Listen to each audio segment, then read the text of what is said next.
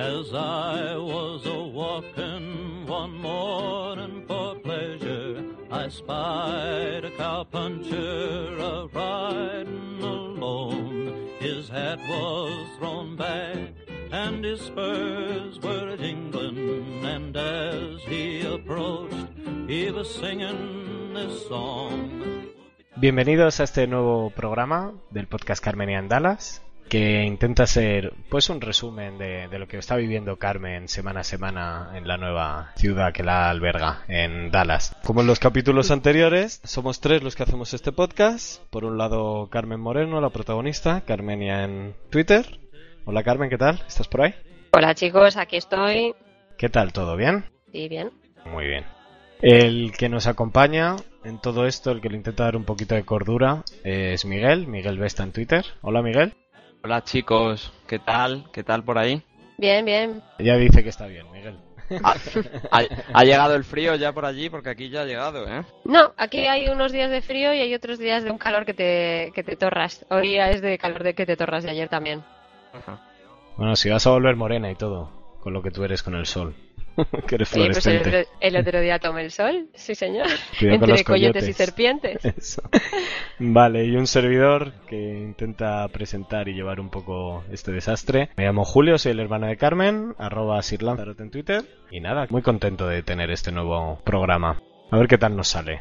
Pues nada, si quieres empezamos con la primera sección, la que nos lleva a lo que has hecho fuera, en el exterior. Actividades outdoor.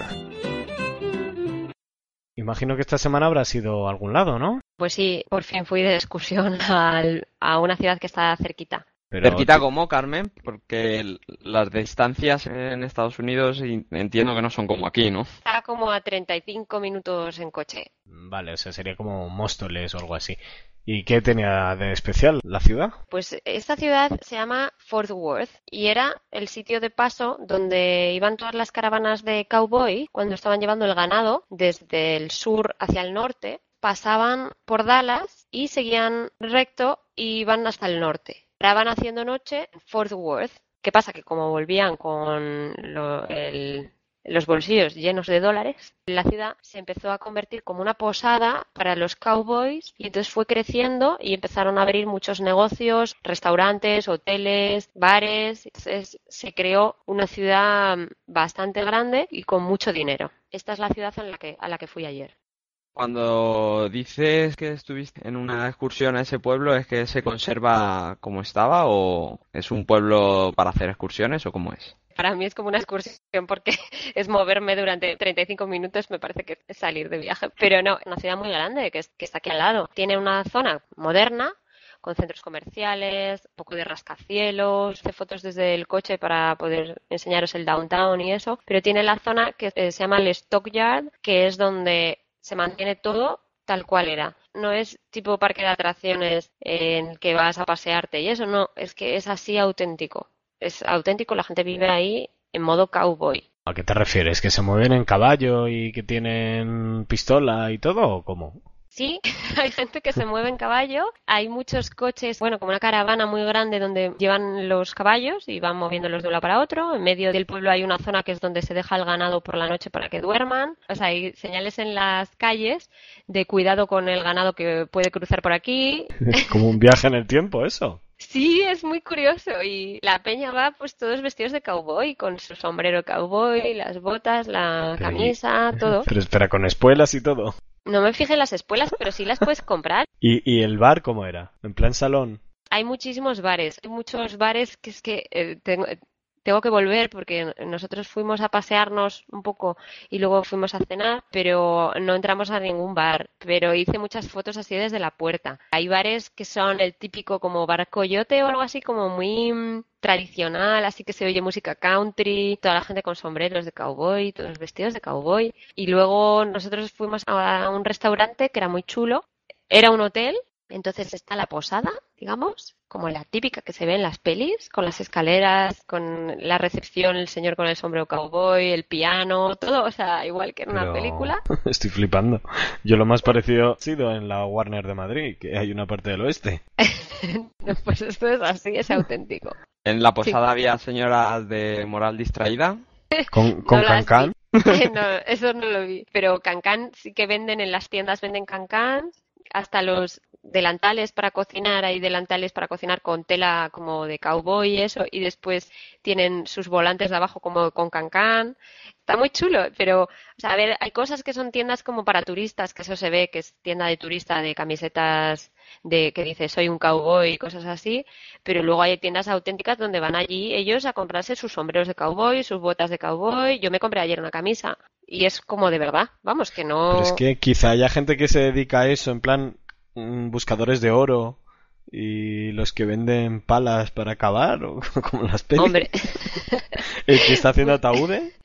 eso, eso no, pero los cowboys siguen existiendo. A mí lo que me parece curioso es que por lo que dice Carmen, además de dedicarse al turismo en ese pueblo, parece que hacen ganadería, ¿no? O, o sea, siguen siendo cowboys, siguen moviendo vacas de un sitio a otro, ¿no? Claro, eso es lo que hacen. Texas es uno de los sitios más famosos de ganado y siguen yendo en la ruta del ganado y siguen parando allí. Entonces ayer justo había como una convención o algo de eso de gente que estaba vendiendo y comprando caballos. Entonces había muchísimo movimiento de caravanas llenas de caballos, eh, se veía gente en caballo andando por la calle y eso. Estoy fascinado. Yo estaba en Almería, que hay una, un pueblo que es todo como para grabar pelis, eh, para el turisteo, pero es que lo que me está diciendo es que es de verdad. Ya os digo que es una zona de la ciudad, que es como que se ha conservado así. Ahí dentro, en esa zona, tienen como un estadio que es para rodeos y es todos los viernes y todos los sábados hay rodeo. Pero lo que pasa es que nosotras ayer ya nos pillaba muy tarde y no nos quedamos. O sea, porque no sabíamos ya de primeras que había rodeos y no hubiéramos organizado algo para ir al rodeo, pero iré otro día. Yo creo que vayas a un rodeo. Sí, además molaba porque estaba la cola de la gente comprando las entradas para entrar al rodeo, que también, pues ya os digo que casi todo el mundo llevaba su sombrero cowboy, que no es coña, que es que iba así. Pero luego veías la ventanilla de los que se inscribían para el rodeo, y esos eran auténticos, auténticos cowboys, esos sí que llevaban las espuelas y eso. Carmen, tu hermano quiere que vayas al rodeo, pero yo creo que nuestros oyentes lo que quiere es que participes, que te apuntes. Claro. Sí, va, es la cosa fácil para hacer eso. Va a llegar a Madrid, Sería pero divertido ver vídeo de eso, ¿eh? de una coz. No, hombre, para eso tenemos los mecánicos, no hace falta ser un profesional. Bueno, vale. Va- No Y es vale que- que empieces por uno mecánico. Cuando estuve con Carmen en Estados Unidos de viaje, pasamos por Las Vegas y era el, el fin- la final del rodeo. Y entonces estaba la ciudad llena y nos pareció un poco de broma, porque es que de verdad que iban con, con yo qué sé, la corbatita esta de tejano, los sombreros y nos pareció un poco exagerado, pero veo que no. Sí, sí, y de lo que están súper orgullosos ellos son de las hebillas de su cinturón. Eso es como lo más importante para ellos, aparte del sombrero. Y sacarle brillo, ¿no? Sí. Bueno, Rosana me ha dicho que mi regalo de Navidad eh, va a ser unas botas de cowboy. ¿Y tú qué le has dicho? Spoiler alert. Dicho, bueno, se lo pediré a los reyes, Me parece que allí no llegan los reyes, Carmen. pues se lo pediré a Santa. Pero claro, ¿cómo van a meter unas botas de cowboy dentro de un calcetín? Es el mundo al revés en Texas. Claro. Y yo, pero no, qué Bueno, guay. el restaurante donde cenamos era una pasada, bueno, eso lo hablamos después, ¿no? Eh, pero lo que me pareció más chulo es que estaba unido al hotel. Entonces era como la típica pensión que puedes ver en las pelis, y es que es lo típico que lleva ahí 200 años la pensión abierta. Y entonces la unión entre el restaurante y el hotel era el salón. El Salud. salón típico. Con muchas OEs. Sí, con el, con- pues con la barra, ¿no? Y detrás el expo con todas las botellitas, el, todos los camareros con su sombrero. De verdad que súper auténtico. Luego en una, hay una chimenea, la Habría sido muy curioso que hubiese presenciado alguna pelea, porque a mí eso me ha encantado siempre, las peleas en el, las Peleas peleas en el multitudinarias. salón. Lo mejor de las peleas en el salón, allí en el oeste, era eso, que empezaban a pegarse dos y al final la gente, las rencillas que tenían las descargaban ahí, ¿eh? Porque- y cogían además la botella de whisky, ¿no? Y la rompían y Claro. de leches. Lo Eh, mío eso bueno, lo que me gusta es el me pareció- camarero todavía dándole al, al paño para seguir limpiando el vaso. que me parece muy curioso era que los cowboys son como muy educados todos. Entonces, si pasa una señorita delante, se tocan el sombrero así, miran hacia abajo y hacen como hello, good night, y te dan las buenas noches y eso, te dejan pasar, te abren la puerta para que pases tú y me parece como muy caballerosos. Es que eso no Y es eso es- caballeroso. Yo es que si yo tuviera un sombrero lo haría también. es que eso va por definición con el sombrero. El tocarlo cuando ves una pituti. Eso es así. Eso de saludar a todo el que ves también es muy de señora de pueblo, ¿eh? Eso también. Y luego el restaurante estaba todo decorado con, con cabezas de bisontes, cabezas de arces, de ciervos, de cosas así. Y me he dado cuenta que es un estilo que es el estilo western. Nos fuimos a una tienda de muebles y son muebles enormes, de madera maciza, muy, muy bonitos, todo muy decorado con cuernos de animales. Hacen unas lámparas, como de lámparas de araña o algo de eso, pero todo con cuernos y sillones también que tienen cuernos y, y hace unas estructuras impresionantes con cuernos de los animales y son ¿De estos ciervos, como bueyes. Y eh, bueyes también. Había ciervos y eso. Entonces iba por la calle y de repente veo un buey de esos, muy grande, de esos que tienen unos, unos cuernos como de casi un metro de largo cada, cada cuerno. Y digo yo, ¡hala, qué chulo! No sé qué. Y dice, ah, puedes ir a hacerte una foto. Es que los tienen ahí en la calle y los turistas se suben y te haces la foto con el bicho. Y entonces me subí encima, yo además iba con minifalda vaquera y me costó un poco subirme, pero le pedí el sombrero cowboy al, al señor que estaba cuidando al animal y nada, y me hice ahí la foto, entonces ya la veréis, la subiré, la Qué subiré guay. A, in- a internet. Sí, sí, un pedazo de animal impresionante. Y es que creo que esto que has vivido tú ahora es lo que yo esperaba desde el primer día cuando dijiste que te ibas a ir a Dallas. Que bueno, pues irá a hacerse fotos con ciervos, irá con su sombrero y sus botas y sus, no sé, lo normal. Y que trabajaría llevando ganado de un lado para otro. Es que vamos, qué Lo que mínimo. pasa que es que estoy en una urbanización muy piji. Entonces Claro. es un poco diferente. Te llevan el ganado a ti, claro.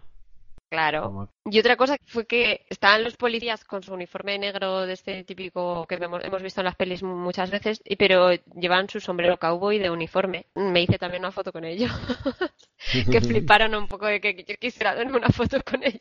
Y eh, esto los hombres. Y por lo que has dicho antes, eh, yo cuando estabas hablando de la gente que hay allí, que vive como, como se vivía en el oeste de las películas, me imaginaba gente mayor, pero has dicho también los chicos, los chavales jóvenes también viven así. Sí, hay chavales de mi edad que van así también, y había niños también con su sombrero cowboy y sus botas y todo. Y, y en las tiendas de botas encuentras tallas chiquititas.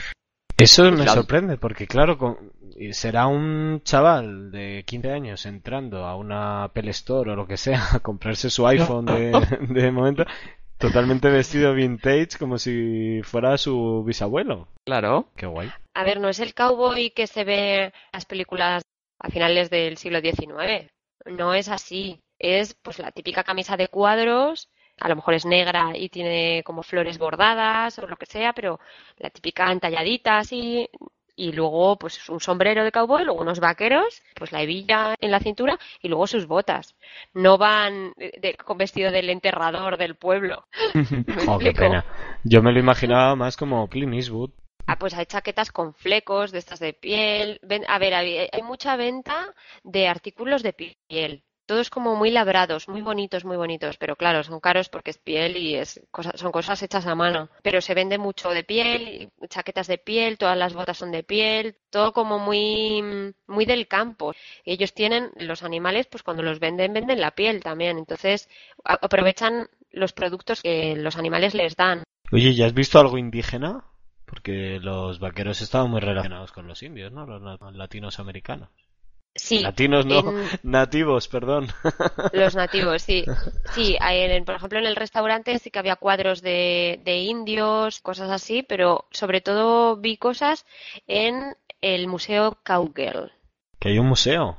Sí, señor, hay un museo que es el único museo en el mundo que está dedicado a las mujeres que viajaban con los cowboys. Y entonces os voy a contar porque es fantástico. Pues porque tendrían que olerles y desde luego esas mujeres habrían ganado el cielo. Es muy curioso porque muchas de ellas decían que querían mantener su feminidad y llevaban muchos artículos de higiene en los carromatos. ¿Veis en las películas del oeste que iban en carromatos y se movían por ahí y tal? Y pues ellas llevaban baúles con sus perfumes, con sus vestidos bonitos y todo, pero luego eran mujeres que iban en los caballos, que cogían las reses, que tiraban de, del ganado, o sea, hacían el mismo trabajo que hacen los hombres, pero aparte que tenían su momento femenino también, que reservaban para ellas. En las películas no se nos da la imagen de que las señoras eh, ayudaran a los maridos, ¿eh? Este museo sí que te cuenta la historia de todas estas mujeres. Es alucinante porque no tenemos esa idea en la cabeza de una mujer que llevara No. el ganado. La típica imagen de la chica autosuficiente y tal, que al final es la que se acaba enamorando de- del protagonista, ¿no? Pero que es una tía dura y, y que mantiene a los tíos a raya y... Sí, pero era Sí, la eso- rara en el pueblo. Sí, a lo mejor un poco la rara, pero por ser la, la dura, no sé. Mm. O sea que sí que debía haber una, unos personajes femeninas con personalidades fuertes, vamos. Sí, el, el museo este está enfocado en todas estas mujeres. Entonces era todo mujeres que se han criado en ese ambiente. Son muchas como... Algunos son bastante nómadas y entonces pues han criado en, la- en el polvo, en la calle, en, el- la tierra, llevando a reses por ríos, por montes, por de todos lados. Entonces son tías muy duras. Aparte de llevar el trabajo que llevan los hombres igual que lo hacen ellos, llevan también la familia, porque si, si tienen hijos, cuidan a los hijos, hacen la comida, todas las funciones de una ama de casa como las que conocemos hoy en día, pero aparte de eso, están implicadas también en la vida de la granja, porque normalmente viven en granjas, pero luego se van eh, llevando el ganado. Entonces, el museo te enseña primero un vídeo que te habla de diferentes mujeres, y hay muchas que son pues artistas, fotógrafas, escultoras, también algunas artistas de rodeo. Entonces te va contando cómo cada una de ellas ha enfocado su, su pasión, que es, que es la vida de la granja, del campo, de los animales, y lo ha combinado con cosas artísticas que les gustan a ellas. Había fotos impresionantes ¿eh? de, de la vida de estas mujeres porque claro, hay una que dice, pues yo soy fotógrafa y entonces llevo 35 años haciendo fotos pues a la vida que ella conoce. Joder, me parece muy fuerte que haya esto todavía en la actualidad. Me parecía, no sé si lo habéis visto, eh, la serie Justified, que es eh, de un, un Sí. Policía que está muy, a- muy anclado al pasado, pero ahora me, estoy acordando todo el tiempo de, de la serie porque Carmen cuenta que hay gente que está viviendo así, que hay gente anclada a aquella época y este hombre es muy así lo que cuentan en, en la serie. Pero yo no creo que sea gente anclada en la época. Yo creo que es como el negocio del ganado en España. Lo que pasa que eh, nosotros no lo, no lo asociamos a un cowboy, pero pues hay venta de ganado igual que hay aquí. Ellos lo llevan al norte, que es donde venden o donde hay pasto o lo que sea, pero ellos van vestidos de esta manera. Ellos dicen que es una forma muy natural de vivir, aceptar la naturaleza y a los animales y es el amor a, la- los animales. En España sigue habiendo pastores, pero los pastores meten a las ovejas en camiones para esas grandes distancias. No, no lo llevan como las reses allí a, a caballo. Solo en Madrid un día para escenificar la cañada real las llevan a las ovejas por el centro. Pero es muy chocante el saber que existe gente que sigue dedicándose a mover sus reses a caballo y llevarlas de un sitio a otro para venderlas. Eso es a lo que yo me refiero, que me choca. Y que haya mujeres que digan, yo soy fotógrafo de profesión, me podría dedicar la vida con esto y aún así me uno a, a viajar con las ovejas, con mi marido. No es tanto eso, es más mujeres que llevan toda la vida en el negocio de los cowboys, llevan toda la vida, han nacido en granjas de este y llevan haciéndolo toda su vida, es parte de su día a día y entonces aparte de eso, pues deciden pintar, por ejemplo, lo que ven, los paisajes que ven, o hacen esculturas de caballos, búfalos, de todo lo que ellas tienen. Es muy bonito porque es algo muy diferente. A mí me ha parecido muy chulo, muy curioso, pero yo no lo veo anclado en el pasado, ¿eh? Después en el museo puedes ver diferentes secciones en las que hay vestidos originales desde 1910 hasta ahora, los di- diferentes tipos de ropa que llevaban, porque había algunas mujeres que iban en los caballos llevando las reses, pero iban en corsé, con las enaguas y cabalgando de lado. o sea, imaginaros eso. Eso sí que es un reto, ¿eh? No te vamos a poner nada tan difícil. Yo decía, esto, o sea, estas mujeres han tenido que tener unos problemas de espalda toda su vida tremendo. Imaginaros los dolores que, que tienes que tener. Después de eso había partes dedicadas a música country. Luego había figuras de algunas de las chicas de los cowboys se hicieron famosas porque iban a rodeos, iban a, a mu- a muchas fiestas donde pues ganaban muchos premios y, y ellas tenían sus fans, les seguían, ¿no? Y son famosas. Y una de ellas me encantó que es que tenía sus propios cómics de DC, DC Comics, y publicaba cómics de esta señora, de esta cowgirl. Carmen, por curiosidad, ¿no tendrás el nombre de esta señora que me apetece buscarlo? Sí, luego lo pongo en el post, ¿vale? Eh, buscaré el link de los cómics para que los podáis ver. Me, me Luego, por llama ejemplo- mucho la atención. Sí, luego por ejemplo había otra que es- esa me encantó, que era una señora que le encantaban los caballos y de pequeña había tenido polio y era coja y no podía cabalgar. Pero decidió salvar a los a la raza de los Mustang. Los Mustang es una Mm. raza de caballos que estaba a punto de la extinción. Y ella escribió un artículo en un periódico. Allí estaban las cartas de los niños que habían leído el artículo. Entonces la escribían cartas diciendo, ay, me ha encantado, vamos a intentar ayudarte. Y- Y consiguió esta señora solo salvar la raza de los Mustang. Y estamos hablando del año 1957. Implicada con el entorno y también concienciado de la gente de que, lo que tú decías antes, de que lo natural y, y la naturaleza era también su medio de vida, ¿no? Sí, su medio de vida y muchas su medio de expresión. Cuando hablemos del rodeo os contaré un poco más, pero el rodeo está dividido como en secciones. Está el típico que el caballo está pegando botes, ¿sabéis cuál os digo? Que está Sí, como muy es- salvaje y que te Es tienes como una modalidad de domar, De doma. ¿no? Eso lo que le hacen es que les ponen como una especie de cinturón, como que les aprieta mucho. Entonces, por eso el caballo bota y bota y rebota porque quiere quitarse eso porque le duele muchísimo y le roza. Y la gracia de eso es mantenerse encima del caballo lo máximo posible. La persona que tiene el récord ahora mismo mundial es una mujer. Es una mujer la que, la Sí. que ostenta el récord mundial y está en cuánto. No me acuerdo porque es que lo vi allí, estaba el vídeo de- del día que lo hizo. Las No preguntas de Miguel siempre son comprometidas. No lo sé, además no me acuerdo ni siquiera de cómo se llama. Bueno, después hay otra categoría que se llama el barrel racing. Hay barriles, es típico de los conos que tienes que con el típico carnet de moto que tienes que darle vueltas a los conos y sin tirar ninguno, pues lo mismo pero con barriles. Y es bastante chulo ver eso. Luego otra categoría es el acrobacias. Eso es lo más impresionante. ¿A qué te refieres con acrobacias? Igual que hacen aquí con Red Bull con las motos, pues cogen una rampa, el caballo, tiran y hacen tres volteretas en el aire. Es- ese se llama trick riding. Y ¿Ves? entonces te pones de pie encima del caballo, el caballo va corriendo, tú te Ah, pones sí. de pie, te pones haciendo el pino, te agarras al morro y das la vuelta, das volteretas. Bueno, sí, eso es, eso es Eso- lo que yo alucino más.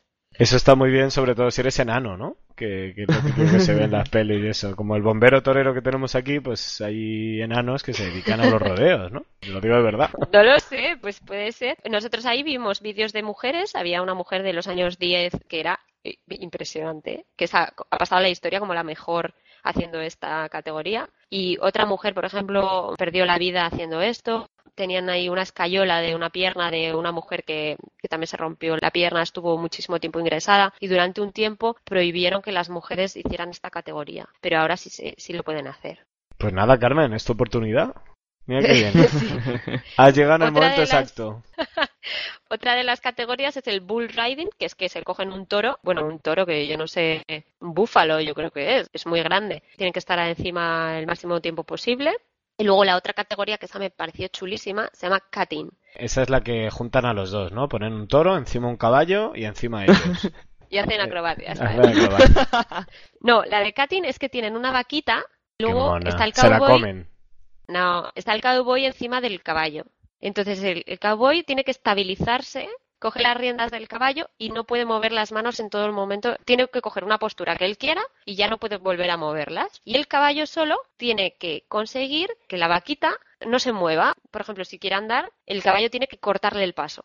El cowboy no hace nada. Tiene entrenado súper bien para que el caballo baile y le vaya cortando el, el paso al- a la vaquita. Y es súper chulo. Ese me encanta. Es que Muy parece que es un artístico, juego. sí. Eh, parece muy artístico, sí.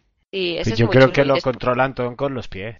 Van Claro. moviendo con el cuerpo y los pies. No es que no hagan nada. Ha- Haz eso sin el jinete, a ver dónde acaba el caballo No, acaba va- la vaca. vale, Debe ir sí. dándole órdenes. Algo hará, pero me refiero que con las manos no puede moverlas. Vale. No se ve nada. Bueno, y la última categoría que hay son las carreras de caballos, que esas son las que mm, son menos populares y las que a la gente menos le gusta. Las típicas carreras de caballo que vamos nosotros a la zarzuela y a ver a los pies, pues esa. Esa es la que es menos popular. Claro, Y- pero les pilla muy lejos, eh, ni hasta la, hasta la zarzuela. También una de las modalidades es coger reses con un lazo. Eso te iba a decir yo, que te la estabas dejando esa. o Tirarla al suelo, atarle las patas y la dejan así para arriba envuelta para el regalo. Ahí me pilláis, porque es verdad que yo he visto eso en los vídeos, lo ponían, pero no estaba en ninguna de las categorías. Será en- en otra categoría que yo no tengo aquí. Cuando estábamos en Las Vegas, Yo estuve viendo el circuitillo este que hacían de agilidad y lo de capturar a la, a la res. ¿Qué pensábamos? Yo Pues- me tiraría tres semanas para que el bicho este al final acabara atado. Que es poco tiempo, tres semanas para nosotros atar una res, ¿eh? Sinceramente, no, no lo tengo aquí. En las fotos que hice estoy mirando, pero no, no estaba eso. Pero sí que es verdad que se veía en los vídeos. No lo tengo. Lo siento, lo tendré que mirar. Pues- Te han llevado al museo barato, al que no estaba este. Puede, puede ser una categoría eliminada como por ejemplo aquí en Cataluña, el maltrato animal, no está bien visto. La verdad que no. Después tenían un- una sección que hablaban de muñecos y juguetes y eso para niños y niñas. Y hay una especie de Barbies que se llaman Wrangler. No sé si lo pronuncio bien. Pero son Barbies que son cowboys. Dice que eran muy, muy populares, pero que ya no se venden, que ya no tienen tanto éxito. Ya se ve que las niñas no están tan centradas en esto. Y después había una, una, una proyección especial porque el- la gente, no sé qué asociación de cowboys o algo así, le han dado un premio a la personaje de Toy Story, a la amiga de Woody, Sí. Ah, sí, sí, sí. porque le han dado un premio a la mejor embajadora de De los cowboys cowgirls. o algo así. Entonces, pues hay una, una parte especial que está dedicada pues a la animación de ese personaje, a los, a los diseños previos que hubo y, y mola, la verdad, está muy chulo eso. Entonces, subiré fotitos del museo, la tienda de regalos es una maravilla y me quedo con una cosa que hice, que cogí de la tienda de regalos que lo subiré, que son unos adornos de Navidad para el árbol que son revólveres. Cuando dices que cogiste de la tienda de regalos, ¿a qué te refieres? No, que la cogí, le hice la foto y ya está. Ah, vale. Y- perdón, perdón. Y hice algunas fotos, es que estaba prohibido hacer fotos en el museo, entonces son todas extranjis. Entonces veréis que algunas fotos están un poco cortadas. Otras cosas que os puedo comentar curiosas es que allí hacía también hincapié cosas que puedes hacer con tu familia, que eso se, se ve en un capítulo de Modern Family, que es que se van todos a un rancho a llevar las, la- las vacas y todo eso. Sí. Bueno, pues eso se puede hacer. Vivir como un cowboy por un día, ¿no? Si es un fin de semana, una semana o algo así, entonces pues haces todas las cosas que hacen ellos. Había un, un pueblecillo, no sé dónde, pero que se dedica al vino. Estaban teniendo muchos problemas de turismo y tal.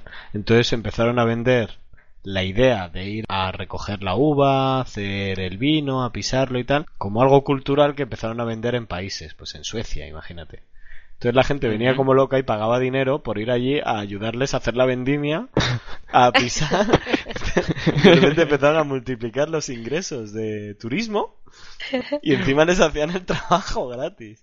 Y les trataban bien, genial, pero claro, claro, luego por la noche les inflaban a comer o lo que sea y tan felices los guiris. Oye, qué buen día hemos pasado, qué fresquito todo, qué buenas 12 horas de trabajo, qué bien voy a dormir. Yo recuerdo un capítulo eh, de Los Simpson en el que a Bart le mandan de intercambio a Francia a, a cultivar, a Ah, recolectar sí, sí. uva y no lo pasa nada bien, ¿eh? No, Ya porque ponían anticongelante, pero eso es otra cosa. Es que el vino francés Oye, chicos, una cosa muy graciosa que, que subiré a la página web, ¿vale? Es, el museo tiene un caballo de, de Mecira, que es como un caballo mecánico de estos, de como el típico toro mecánico, pero un caballo. Entonces tú te subes y tienen un croma detrás y te graban cabalgando el caballo. Yo obviamente me subí, unos, unos que había por ahí me miraban y se partían de risa mirándome, pero yo ahí, ¡eh! Y entonces te graban un vídeo y te lo montan entonces te lo ponen en la, en la pantallita y te imprimen un ticket donde puedes ir a la página web del museo y ver el vídeo allí y se puede ver durante 30 días. Entonces lo pondré en la página web por si os te- tenéis curiosidad de verme hacer el idiota para que... Tenemos mucha Entre- curiosidad, Carmen. No creo que pueda esperar, voy a estar 30 días viéndolo. Lo- hice dos porque en el primero es que no entendía muy bien cómo funcionaba y estaba casi todo el tiempo mirando a la cámara y quedaba muy poco real. Entonces hice dos. El segundo ya es más real, seguro, te imagino, repetí. por las llanuras. Pues Sí. la verdad es que me da ganas de ir a ese, a ese pueblo, ¿eh? Tiene buena pinta. Lo está vendiendo Mola. bien, sí. los accesorios que vendían en, en la tienda de regalos para muñecas eran en plan el cepillo para el caballo, eh, porque te venden el, caballo pues, como para como un caballo pequeño tipo como para la Barbie y entonces todos los accesorios de los caballos, todos los accesorios de, de sombreros, de cosas con flecos, de todo y me parece muy guay. En el museo había una exposición temporal que es de la ropa que llevaban los indios aborígenes de aquí. Y es todo el trabajo de una señora que es también una cowgirl, que le gusta mucho trabajar el cuero. Eh, se ha basado en todas las fotos que tenían de antiguos jefes indios para reproducirlos con los materiales que tenemos ahora pero bueno, los ha reproducido muy fielmente. Ves la foto y ves el vestido al lado y te piensas que de verdad es, es auténtico. Pero yo decía, jo, están todos muy limpios. No puede ser. Y ya vi que, que no, que eran reproducciones. Pero muy interesante, muy bonito y se ve que usaban todos los materiales que tenían que les proporcionaban los animales. Y todo con piel y con ante, plumas, pieles de conejos. Muy bonito. Muchos colores que yo no me esperaba que los que los indios llevaran tantos colores porque lo que la imagen que tenemos es más de marrones, ¿verdad? Sí, ¿con qué tintaban? Pues yo creo que era con pinturas vegetales, con tintes vegetales. Hay algunas flores y algunas frutas que sueltan pintura, bueno, sueltan tinta y lo puedes teñir. unos coloridos impresionantes. Y luego está la típica como corona de jefe indio, que tiene muchas plumas y que cae hasta el suelo. Sí, claro. Pero muy chula ver una de esas. Entonces te contaban también la historia de cada uno de los personajes en los que estaba basado. Te contaba, pues, este luchó por su tribu, después, eh, yo qué sé, que firmó la paz con, el ejército americano y eh, sirvió como de enlace para los demás pueblos y tal. Y es muy, muy curioso leer las historias de, de estos señores. Me parece muy interesante saber si la historia la cuentan desde el punto de vista de los indios cuando dices luchó defendiendo a su tribu, si cuenta que defendía a su tribu de los americanos, o cuenta la visión suya de que el terreno fue mm. expoliado, pero eso se obvia. Son muy objetivos. yo también me fijé en eso. Es muy objetivo. Simplemente hablan como de cualquier conflicto bélico. se enfrentaron con este ejército, hicieron no sé qué, firmaron tal paz, se movieron a no sé dónde, pero no se posicionan de un lado ni del otro. Yo vi un reportaje en la tele, en la 2 o algo así, que habla del daño que había hecho el cine a la cultura indígena. Debido a todas las pelis estas del oeste que les ponían como salvajes, como malvados y tal, pues... Claro. Está muy bien. Una cosa curiosa, ya terminamos, es que eh, cuando ya me iba, entraba un indio indígena vestido de cowboy con su mujer, ojos azules, rubia, tal, y el tío tenía una melena negra aunque le llegaba hasta el suelo iba con su sombrero cowboy, sus botas cowboy, todo cowboy. Gente muy peculiar te has encontrado en tu visita, ¿eh? Sí, trabaja, trabajan mucho en casinos, dicen que son muy ricos, me, dijo Rosana, porque se metieron mucho en el tema casinos, no pagan impuestos. Sí, se los dejaron como gratis, sí. Sí. A cambio del expolio, ¿no? Sí. sí también he visto policías. Policías indios, quiere decir. Sí, sí. Claro, están integrados en la sociedad. Sí, están integrados. Lo que pasa que, bueno, que hay muy poquitos y están en reservas y muchos viven en reservas todavía. Pero hay otros que viven también del ganado. A mí me mola la idea del policía indio porque te vienen a multar, por ejemplo, tú le sacas la pipa de la paz y a ver cómo te dice no. dice, vale, venga, ay ladrón, ¿cómo me conoces? Carmen, toma nota y échate una pipa de la paz en el coche que nunca se sabe. Vale. Bueno, muy recomendable el museo, de verdad. Os lo recomiendo a todos si pasáis por aquí alguna vez, que le echéis un ojo. Hombre, yo creo que por lo menos la gente que nos está escuchando, estos cuatro, eh, será porque se están preparando para irse para allá. Digo yo. Claro, que nos digan. Así que, ya sabéis. En referencia a esto, cuando estuvimos yendo hacia Las Vegas, Carmen, no sé si te acuerdas que íbamos a pasar por un pueblo minero.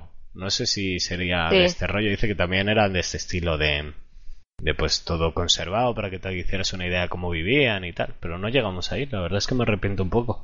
Ya nos perdimos un poco por la carretera. un poco. Eh, sí, pero bueno, este ya os digo que no es minero, que es hoy, que es un poco diferente. Y hay una, hay un museo que están las diligencias y todo eso. Lo que pasa es que estaba cerrado cuando llegamos. Tienen una cosa que yo quiero hacer, que es que puedes vestir como de la época y te hacen fotos y te imprimen la foto como en blanco y negro. ¿Sabéis lo que os digo? Eh, en la Warner de Madrid lo puedes hacer. Sí, bueno, pero esto con ropa auténtica y eso y quiero hacerlo. Hombre, que quiero decir, en la Warner también es ropa auténtica. Sí. no es ropa falsa, quiero decir. No te ponen croma. No es ropa de papel. Carmen tiene experiencia porque, para los que no lo sepáis, en el Festival de Series estuvo vestida con ropa que se usó para la grabación de Juego de Tronos y hay una foto por ahí con un croma detrás que está muy chula. Muy Cersei todo, sí.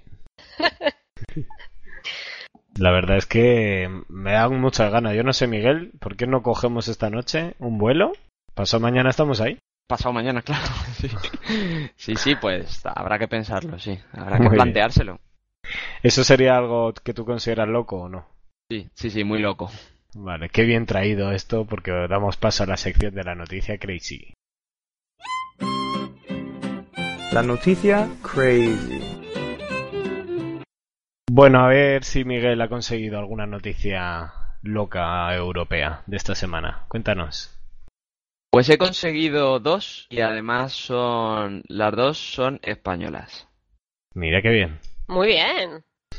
Incluso una es madrileña. Bueno, una es Muy en mi casa. ¿Tiene que ver con la, no- con, con la basura? No, no, no, no, no tiene que ver con la basura, no. Eso, eso sí que eso, es crazy. de eso preferimos no hablar. Sí. Eh, a ver, la primera voy a contar la madrileña, que es que en Atocha se inauguran los primeros baños públicos de pago. Para los que hayáis estado en Atocha os imagináis por qué. Los baños eran un poco locura y a partir de ahora todos los que vayáis a coger el AVE o cualquier tren ya sabéis que para ir al baño vais a tener que pagar. Ah, ahora Creo- que pagar por ir al Creo baño. que no es exactamente eso, ¿no? Si tú tienes billete, puedes ir, ¿no? Si tienes un billete, puedes ir. Y si eres visitante, tienes que Tienes meter que pagar. 60 céntimos para que Eso se te es. abra por cada uso. ¿Sabes lo que, lo que me da, lo que me da miedo de esta noticia? Es que se vaya copiando este, Se popularice la medida, sí. exactamente, esta idea tan libertad, pues que ahora en todos los museos tengas que pagar, que en todos, que cualquier servicio público tengas que pagar, o sea, me parece genial, que van por buen camino, muy bien, muy Pues bien. como, como se pongan tontos, pongo yo también cobrar en mi baño, ya verás. Sí, sí. Cuando vengan los políticos Pues a mi vas a pagar cuarto. solo tú. No, cuando vengan los políticos les diré, ¿ahora qué? Ahora pagas. Habíamos dicho que iban a ser noticias graciosas y no deprimentes. Ya, pero es que en Madrid no hay noticias graciosas ahora. Pues coge de Inglaterra, que siempre hay cosas ¿Es graciosas. verdad? ¿Qué les pasa a los ingleses? Voy, voy con la siguiente a ver si os gusta más. Muy bien.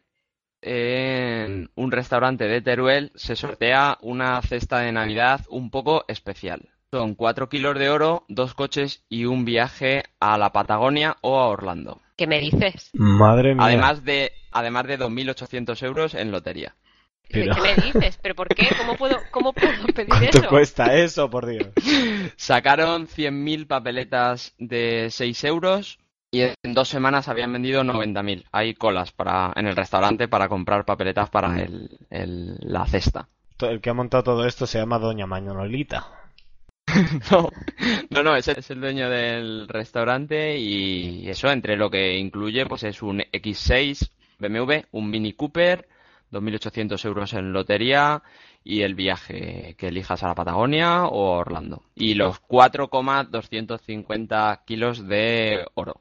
Pero no lo entiendo. ¿Por qué hace eso? ¿Para Para ganar dinero, Carmen. dinero o algo? No, hombre. Pues sí, si lo sumas, seguro que sale menos de 600.000 euros.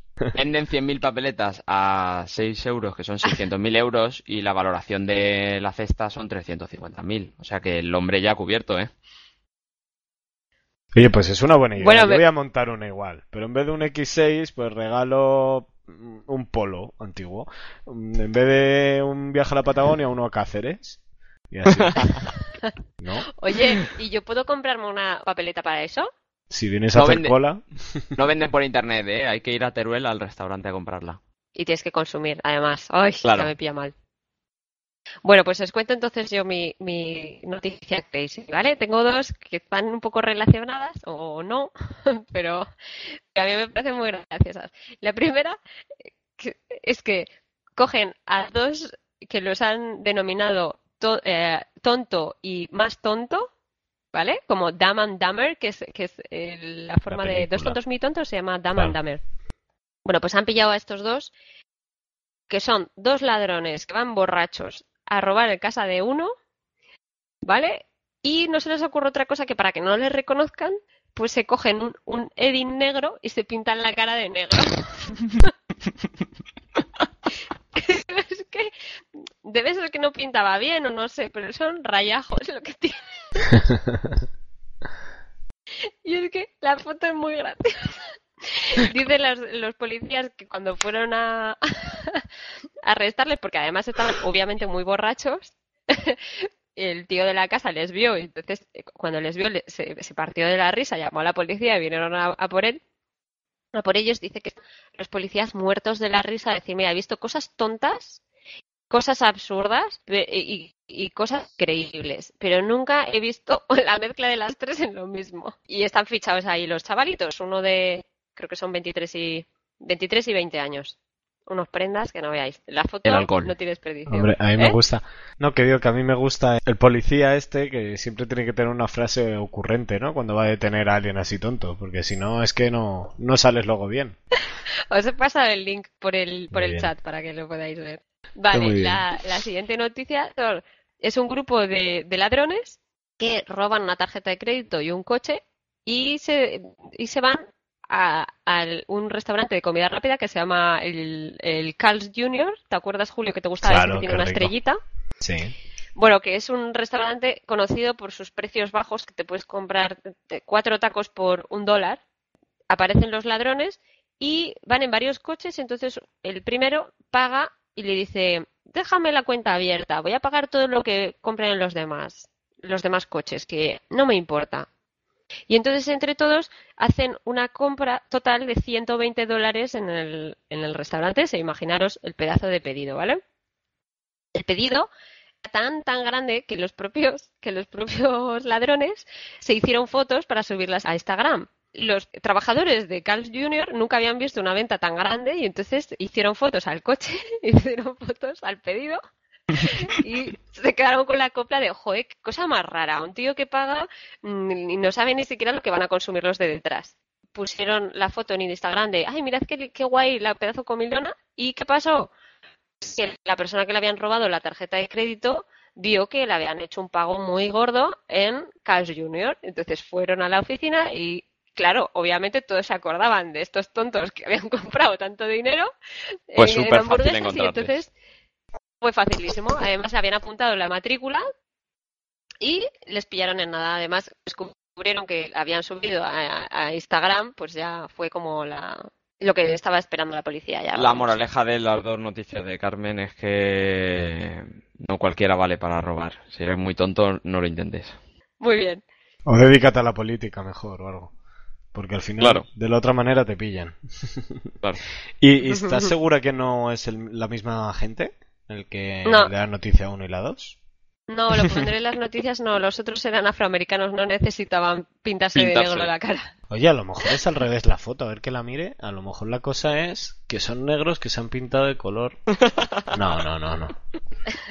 No, no, no, vale. se pinta, uno de ellos se pinta un antifaz, sí. Bueno, Carmen, me has abierto un poco el apetito hablándome de este grupo de gente pidiendo comida. ¿Por qué no pasamos a la siguiente categoría? De la de la comida. Fenomenal. Esta comida es good food. Dime que no estabas en el grupo de idiotas, Carmen. Y que no has pedido 150 dólares de, del Carl Jr. No, no, pero he comido comida muy rica, así que os voy a contar. Lo primero es que Rosana eh, fue en avión a, a Honolulu y entonces nos trajo tres piñas de Hawái, que eh, son las mejores piñas que he comido en mi vida. Hombre, yo imagino que casi todo que crezca en Hawái, seguro que está más bueno. Mira, la- eh, eh, solo de cortarlas ya me quedé con el, con el olor, el aroma de piña, que me lavé las manos mil veces y no se me iba. Y después las, la piña sabía un poco a coco. Tenía como un poco de sabor, a coco. Sabor Bueno, tropical. no, Sí. ya sabemos que los americanos le meten sabores a todo. Si lo raro es que Claro. no te supiera bacon. Después nos trajo chocolates, que por lo visto en Hawái son muy famosos los chocolates. Trajo bombones y eso, pero como yo no puedo comer bombones, pues me trajo nueces de macadamia, que a mí normalmente no me gustan, pero estaban tremendas. Y me las he comido, pero vamos, muy saladitas y muy ricas. Yo quiero ir a Hawái. Esta mujer de verdad no sabe lo que tiene, ¿eh? Y ya ves, yo, una envidia también. Le darán a elegir a veces, ¿no? Y dirán, ¿qué te vienes? ¿Para Madrid o para Hawái? Y dirá, no, no, Madrid, claro. Claro, claro. Por lo visto, el viaje a Hawái es más rollo, ¿eh? O sea, que hay mucho cambio horario, luego allí las cosas son muy caras, pero a ella le gusta, también se va a pasear y eso, pero dice, hombre, entre Madrid y Hawái prefiero ir a Madrid. Toma, ¿ves lo que te diga? el chollo de ser azafata. Que Hawái está muy lejos, ¿eh? está ahí en medio de la nada. Aparte de eso, como os he contado, que ayer fui sitio Cowboy, pues fuimos a cenar a un restaurante que ya os he dicho que estaba muy chulo. Pedí el medio costillar. Costaba 17 dólares y yo pensaba que eran solo las costillas. Entonces me pedí una patata asada de guarnición. No tenían el boniato que te gusta a ti. Tenía muchas cosas que podías elegir, pero yo no se me apetecía patata asada. Pues cuando me llega el plato, me llega una fuente, que tengo fotos, vamos, os la pondré, que te pone el medio costillar en un lado, una mazorca de maíz con sus flores estas que tienen y todo, y un cuenco de judías de estas de que toman los cowboys en Sí, una las lata beans. calentadas al fuego que estaban picantes pero que estaban de buenas y cuando vi yo la comida digo pero es que yo pensaba que venía solo la costilla impresionante buenísimo un pan de maíz que estaba buenísimo Buah. pedí una cerveza de barril y me ponen una copa que no podía levantar la copa Dios mío, era una Carmen. copa de balón enorme Me estás Tenemos que, matando. pedir, tenemos que pedir disculpas a los oyentes que estén escuchando esto antes de comer o antes de cenar, porque es toda un hambre. O de nada, y nos estamos abriendo el apetito. Madre mía. Está muy bueno todo. Entonces me sobró la mitad del plato, obviamente, y me lo he traído para cenar. Me dice Rosana, eh, que yo creo que Steven, como vea comida, como vea esto en la nevera, se lo come. Digo, bueno, pues espero que no se lo coma. Pero bueno, lo has subido a tu si se lo quiere comer, pues que, Debajo que de la está en edad de crecer, que se lo coma. Está en edad de crecer. Sí, pero no con tu comida. Bueno, pues eso es todo por hoy de comiditas. Muy bien, nos has dado mucha hambre. Lo he pasado fatal, de verdad. Lo de las costillas. Sí. Joder, tengo un hambre ahora. Estaba muy rico, tenía como una especie de marinado o algo así, que dicen que es una salsa típica de aquí. Pero no tenía alcohol. Allí en Texas la salsa es con whisky, ¿no? Jack ah, bueno, Daniels. pues a lo mejor. El source ese que hacen. A lo mejor tenía, no lo sé. Luego sí que me venía una salsa aparte que yo le ponía a todo esa salsa, pero esta salsa era como barbacoa. Y El lado estaría pensando, esta tía no tiene ni idea, ¿qué hace poniendo esa salsa ahí? Hombre, pues si me lo ponen en el plato, pues es para usarlo, ¿no? Digo, pero que a lo mejor el de al lado dice, esta no sabe comerse esto. No se come ni los huesos Bueno, es posible. de las costillas. Es posible. Rosana se pidió un filete que estaba buenísimo. Me dio un trozo y era como, joder, me tenía que haber pedido ese en vez de las costillas. Ella me ha dicho que la carne de aquí es la mejor carne de Estados Unidos. Seguro. Todavía no ha llegado el paquete con el buey, que se supone que No. nos ibas a enviar. No, no ha llegado, El- pero vamos a dejar de hablar de comida que me voy a morir, ¿eh? Bueno, me ha encantado, Carmen, de verdad. Cuando me lleves a ese pueblo, me tienes que llevar a ese restaurante para que me acabe con todo lo que tengan en la cocina. Vamos a pasar de categoría porque me voy a morir de hambre. Vámonos, si queréis, a la siguiente, a la de las curiosidades. Curiosities in USA se vive mejor. Carmen, cuéntanos, ¿en USA es verdad que se vive mejor? Bueno, no lo sé, pero algunas sí, pero no lo sé. Vamos a ver. Ya os conté desde el principio que yo quería apuntarme a algún voluntariado para ayudar un poco y porque sé que aquí está muy establecido lo de los charities y quería ver un poco cómo funcionaba. Me apunté en un voluntariado que es de una asociación que se llama kidsmatterinternational.org. Esta asociación se dedica a ayudar a niños de familias desfavorecidas y con las aportaciones que dan la gente que quiere dar dinero a la asociación, se hace como una especie de bote y se consiguieron reunir 100.000 dólares. Con este dinero lo que hicieron es dividirlo en cheques de 100 dólares que se reparten en familias que no tienen muchos recursos y se les da 100 dólares a cada niño en un cheque. Este cheque es solo válido en un centro comercial, no, no es un centro comercial, es una tienda que se llama Coles, que es como una IA o una especie de H&M o algo así, no es, no es tan grande como un corte inglés. Entonces allí estaban todas las familias en una cola y luego los voluntarios nos poníamos en otra cola. ¿Y qué os elegían? Como cuando haces los equipos para jugar al fútbol en el cole. Bueno, sí, Van vas, eligiendo y vas y avanzando. te dejan a ti para el último. Y dices, no. Pero no, No, no, está- enti- no entiendo, Carmen, cuál era la función vuestra en el... ¿Qué es lo que hacéis los voluntarios? ¿A qué ayudáis? Vale, nosotros recibíamos a cada una de las familias, iba, tú estabas en la cola, te ponías con la familia que estaba en la otra cola, ¿vale? Y entonces ya ¿Mm? entrabas en el centro comercial. Luego, pues así todos. Lo que pasa que yo, como hablaba español, vinieron muy rápido a preguntar, ¿alguien habla español? Y yo, yo, yo. Entonces me fui con una familia de españoles, o sea, de mexicanos. Había mil niños y unos 900 voluntarios. Entonces era algo bastante masivo, como os podéis imaginar.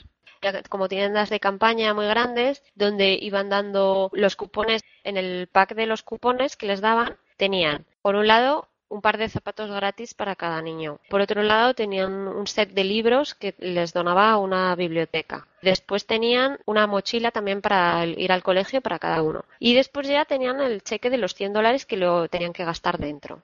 Eh, nosotros íbamos con ellos para orientarles un poco a la hora de la compra, porque queríamos que consiguieran comprar las máximas cosas posibles con los 100, los 100 dólares que tenían. ¿Fuiste personal shopper? Sí, fui personal shopper. Me pregunté si tenía que dedicarle un tiempo determinado a cada familia o si, si a lo mejor solo tengo una hora con cada uno, lo que sea. Nos dijeron que no, que cada uno tiene su tiempo para comprar y que no hay que meterles prisa ni nada. Entonces, simplemente quieren que tú les acompañes. A mí me tocó una familia que tenía cuatro hijos, con lo cual estuve todo el tiempo con ellos. Está bien, la verdad que está muy chulo porque vas ayudándoles y los niños iban siempre a comprar cosas muy caras. Y yo les Mm. decía, bueno, a ver, es que tú piensas que si compras una cosa muy cara se te va a gastar enseguida el dinero y ya no vas a poder comprar más cosas. Entonces ellos entendieron muy rápido que ellos tenían un, un tope de 100 dólares, porque al principio decían, ah, es todo gratis, es gratis. Y Claro. no, es que tú tienes 100, te gastas los 100 en dos cosas, ya no puedes comprar más. Entonces al final empezaron a cambiar las cosas y estaban todo el rato, ¿cuánto me queda? ¿Cuánto me queda? Y yo tenía que hacer pues las cuentas y molaba porque al principio ellos iban a comprar cualquier cosa. Se iban a todo cosas, camisetas que brillaban en la oscuridad. no entendía. No entendía muy bien por qué se iban a eso, pero bueno, les molaba. Pero son Y- niños. y lo- Claro. son niños. Sudaderas que tenían calaveras, en plan un esqueleto que brillaba en la oscuridad, eh, pero claro, Buah, es que eso me lo habría entonces- comprado yo también. Yo le habría dicho al niño, cómprate uno que me pillo yo otra. Sí, eh, bueno, la verdad que estos al final entraron un poco en la dinámica de que tenían que ahorrar y- para comprar más cosas, entonces pues enseguida empezaron a cambiar las cosas por cosas más baratas y tal. Luego la niña chiquitita que tenía tres años, pues la pobre no se enteraba de nada, pues había una sudadera de Minnie Mouse, pues le gustaba, pues yo esto, esto, pero vamos, que la madre y yo comprábamos lo que queríamos. Y esa es la que más Pobre dio, niña. fíjate, pues ella fue a la que más le cundió el dinero porque las cosas para bebés son bastante más baratas, ¿sabes? Que son camisetitas chiquititas a 4 dólares. Lo de los chavales eran 20 dólares pantalón y a la niña pequeña con un pantalón de 5 dólares ya la apañaba. Eso te iba a preguntar, Carmen, en la tienda esa los precios son y de todo, ¿no? ¿O es económico o cómo? La asociación tenía el dinero que, que dan gente voluntaria.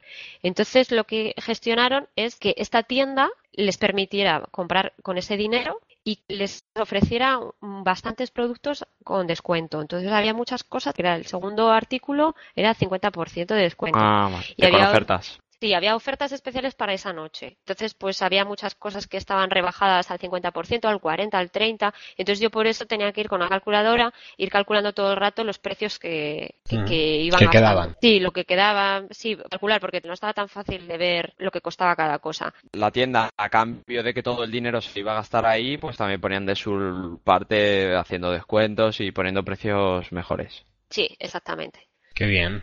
Me gustó mucho la pareció- iniciativa. Sí, me pareció que estaba muy bien organizada, no había nada de aglomeración, estaba todo como muy muy bien organizado, la gente que había trabajado el año pasado eh, estaban repitiendo, muchas familias ya lo habían recibido esta, esta ayuda el año anterior, entonces también conocían un poco cómo funcionaba. Aquí lo que puedes encontrar es que a lo mejor pues ropa que se ha donado o algo, pero es que esto te deja la opción de elegir lo que te- a ti te apetece. Y eso me parece que, que vale bastante. Me di cuenta que los niños pequeños van más a pues a lo práctico, ¿no? Al pack de 20 calzoncillos, a un jersey, a lo que sea. Los más adultos, los más adolescentes, van a cosas muy bonitas o muy caras que normalmente no podrían permitirse. Sí, si tienes tus necesidades de calzoncillos cubierta, ¿para qué comprarte 20 Claro. más? No sé. Claro, Te compras esta chaquetilla que te apetece desde hace tiempo, no sé. Claro. Claro, yo vi un chaval que se compró una chupa de, de cuero que costaba 80 dólares, pues no sé, con esos 80 dólares te puedes comprar un montón de ropa. No, Sí, pero yo tú creo ya, que iría más a- justamente la gracia de este voluntariado yo creo que es que por una vez pueden elegir ciertos productos Claro. que normalmente no, no tendrían. A mí, a- yo lo entiendo al chaval, yo lo entiendo al chaval de la chupa. A lo mejor lleva pensando Sí, en esa chupa un montón, no sé. Claro. Eh, es lo que ponía en la, en la página web, si os metéis, sí que habla de que ellos quieren que se sientan como los demás niños, que ellos también merecen comprar ropa bonita y tener cosas bonitas. darle la oportunidad de, de sentirse en igualdad. Y, y esa igualdad implica lo que dice Julio, el poder elegir si tú quieres comprarte muchas cosas o cosas caras.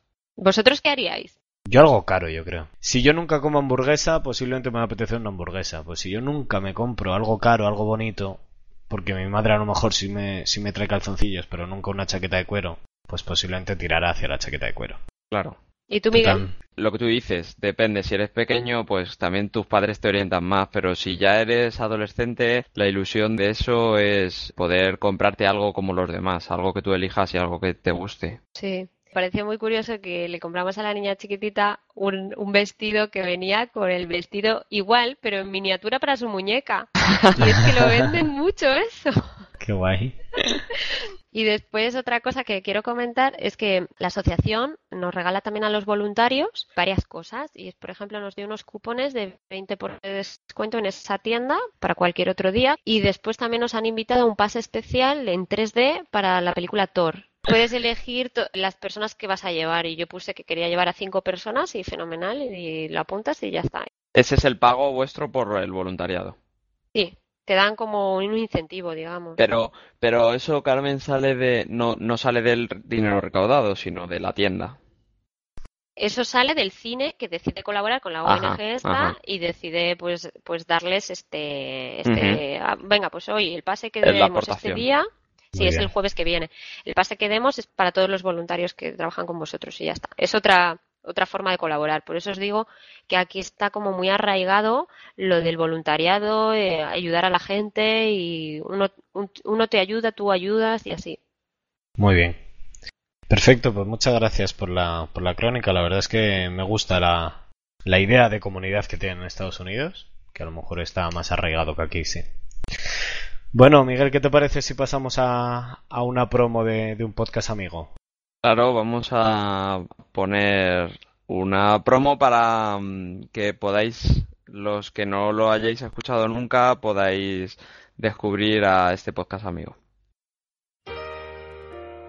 Si te perdiste en los pasillos de urgencias y tu médico de cabecera es House, Pero has encontrado a yo, Claudio, en Roma. Si te encantó Colombo y hoy en día alucinas con CSI, si te enganchaste a perdidos y odiaste el final de los, este es tu programa.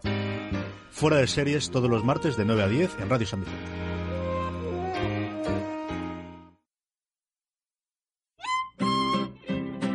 Mensajes de la People.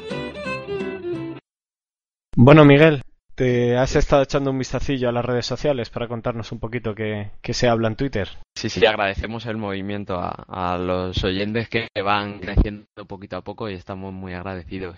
Nuestra amiga Gema, Gema Sur, decía, creo que el reto o la visita obligada de Carmenia sería visitar los viñedos de Angela Channing. ostras Cuidado que la señorita Gema tira fuerte con el reto, ¿eh? Vale, los viñedos están en California, así que me pilla un poco lejos.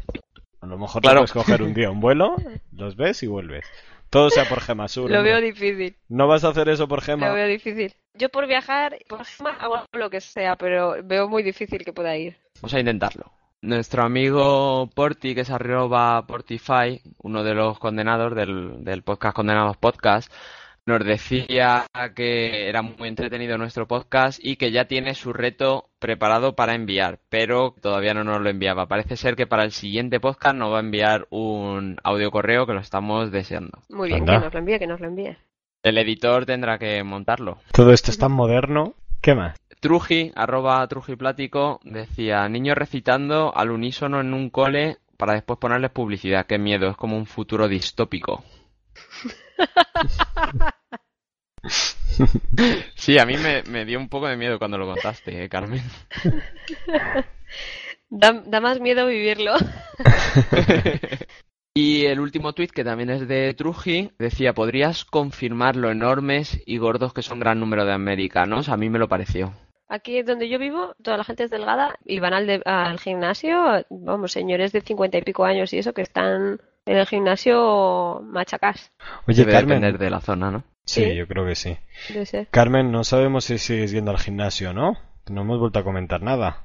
Sí, sigo, sigo. He tenido unos días que he ido menos porque estaba muy liada de un lado para otro y no encontraba el momento, pero a mis clases de yoga voy puntuales y sí que voy, he empezado a correr, con lo cual el tiempo que tengo de entrenar lo dedico a correr en vez de irme al gimnasio.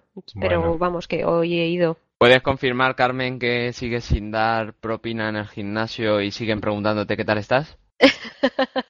Sí, lo confirmo. Sigo- siguen hablando conmigo y sigo sin pagar ni un duro. No pierden la esperanza de conseguir tus propinas, me parece. bueno, Con el- Carmen, aprovecha para saludar a los de Esparta, ¿no? Ya que Sí, proyecto te estás Esparta, dando... estoy de vuelta. No consigo superarte. La verdad es que va siempre un paso por delante de mí. Pero bueno. En otro momento os contaré mi proyecto, porque, porque he vuelto otra vez al proyecto Esparta, porque he resurgido, pero lo contaré en el próximo episodio. Pues con esto acabamos Twitter y si queréis vamos con el resto de redes sociales.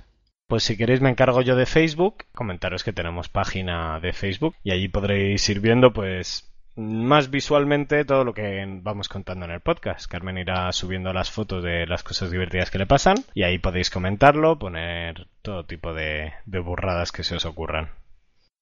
Espero que os gustara el vídeo que puse lo- la semana pasada, que me lo ocurre mucho. Está bas- bastante chulo, sí señor. Tema de la cuenta de correo, carmenia, carmeniapodcast.gmail.com. ¿Tienes alguno? Hemos, re- hemos recibido un mail de Avi Suárez, lleva el programa de Adictos al Espectáculo y nos decía, hola chicos, el primer mail no podía ser de otra persona que de CJ, que nos envió el de la semana pasada, pero yo me adelanto a enviaros el segundo. Decía que le gustaba la frescura y la química que teníamos entre nosotros y que quería formar parte de la lista de viajes. Claro, me lo imagino. Claro. Decía, ahí que en Texas está Carmen, queremos saber si comparten la pasión por las mismas series y películas que nosotros o la burbuja no está tan hinchada como tiene España. Carmen. Javi, primero, enhorabuena por el momento en el que estás ahora mismo con Adictos al Espectáculo, que estás ahí en el hype, ahí en la, arriba de la ola. Le encontramos en la radio, en Televisión Española en Canarias, en el periódico de Canarias, está escribiendo un blog que esperamos leer, está muy arriba. Está a tope, Madre le mía. encontramos hasta en Canal Plus. En Canal Pero, Plus, sí.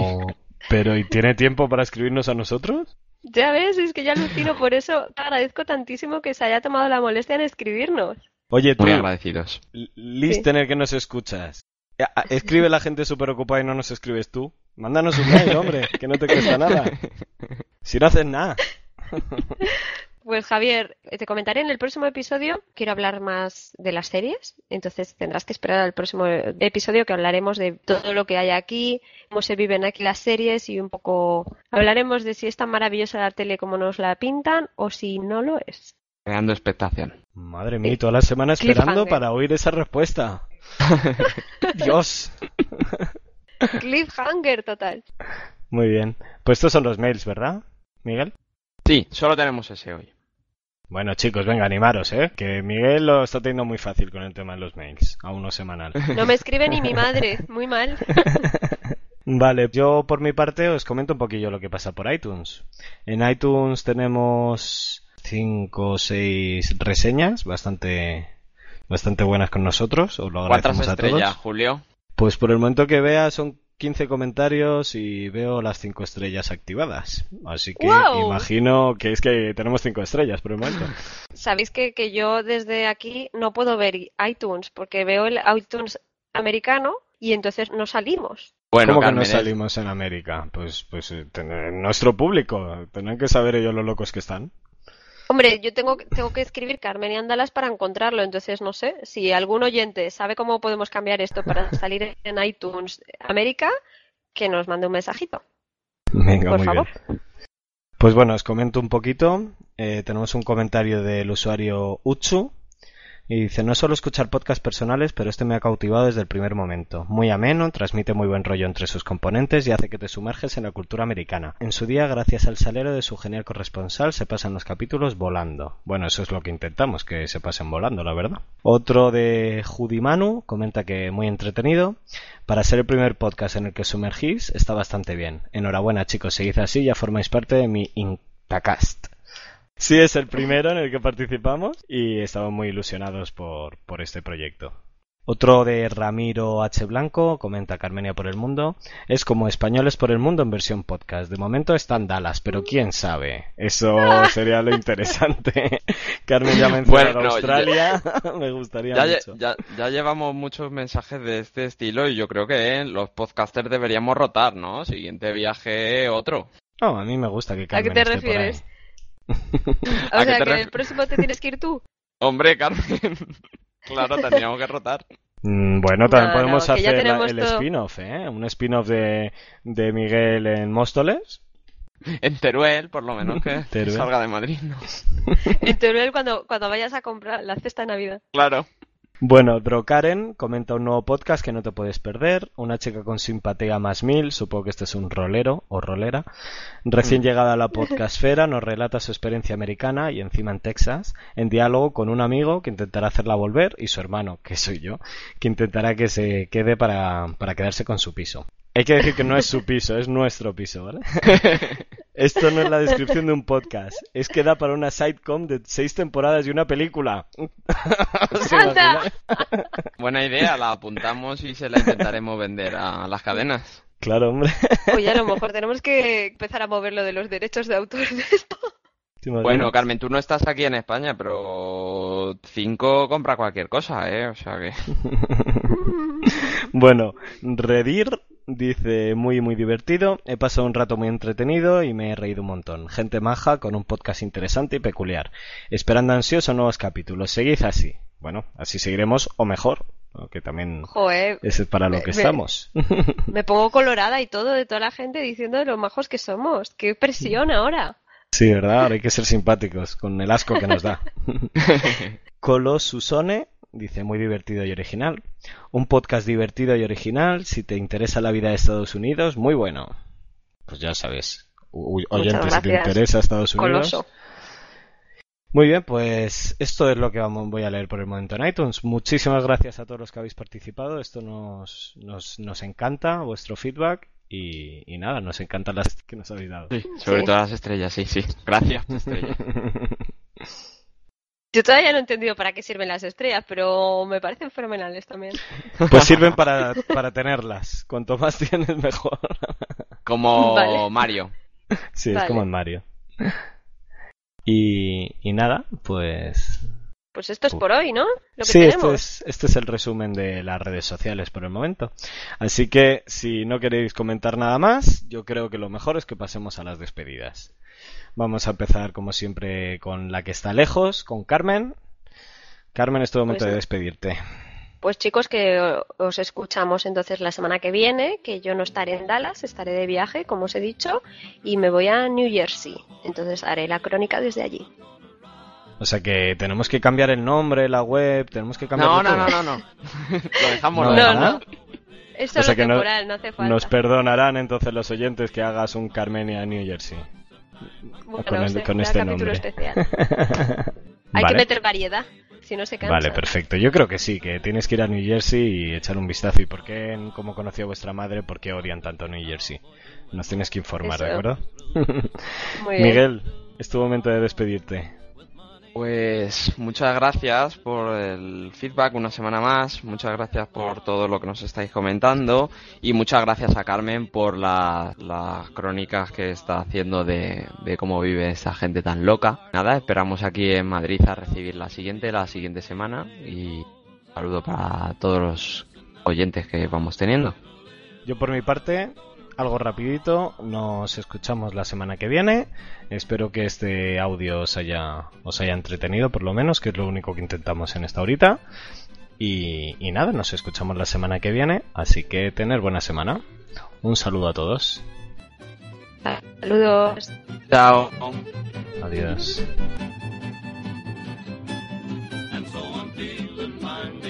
Lots of time sweat and slave, but cattle's sweat and sweat.